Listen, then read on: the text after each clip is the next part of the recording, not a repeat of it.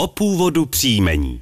Jsme rádi, že posloucháte dvojku a tudíž i další díl našeho seriálu. Pod to jsme rádi zahrnuji tedy i Mirka Vaňuru. A samozřejmě ráda je i Iva Bendová. Jdeme na první dotaz. Dobrý den, poprosím o vyložení příjmení Todl. Děkuji. Krátký byl dotaz a krátké bude i naše vysvětlení. Josef Beneš toto příjmení vykládal z německého nářečního obecného jména tot, psáno todt, ve významu kmotr.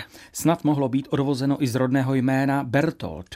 V České republice nosí příjmení Todl, Todlová jen 38 obyvatel. O něco víc času nám zabere zodpovězení druhého dnešního dotazu, ve kterém se píše Dobrý den, vážení tvůrci báječného pořadu, děkujeme, eh, za který tedy také děkuji.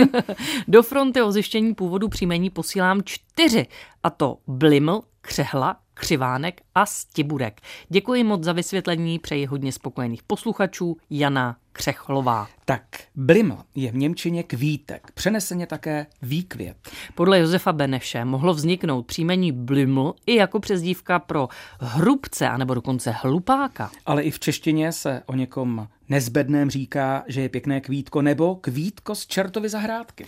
V České republice nosí příjmení Bliml Blimelová, tedy s přehlasovaným U 288 osob. Běžné je v Německu a rozšířené je také v Rakousku. Jinak máme i příjmení Blum bez přehlasování ve významu květ. Příjmení křehla vzniklo podle Josefa Beneše z adjektiva křehký, tedy slabý, nepevný, málo odolný.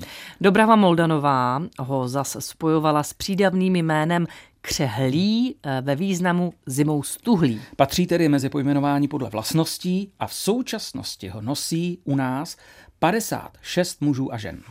Příjmení křivánek vykládal Josef Beneš ze zdrobněliny obecného jména skřivan, tedy skřivánek a řadil ho mezi pojmenování ptačí. Možný by byl ale i výklad z přídavného jména křivý podle nápadné končetiny nebo nerovného držení těla a podobně. Příjmení křivánek křivánková je běžné, nosí ho 4184 osob. Tak a nakonec nám zbývá příjmení Stiburek, Stiburková psáno s krátkým i.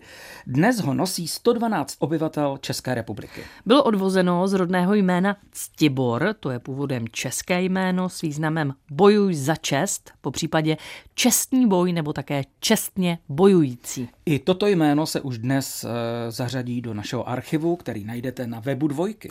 Zajímá-li vás nějaké příjmení, podívejte se právě tam, třeba už jsme jeho původ zodpověděli. Teď na dvojce pokračuje Česko jako na dlani a my vám s Ivou přejeme hezké odpoledne.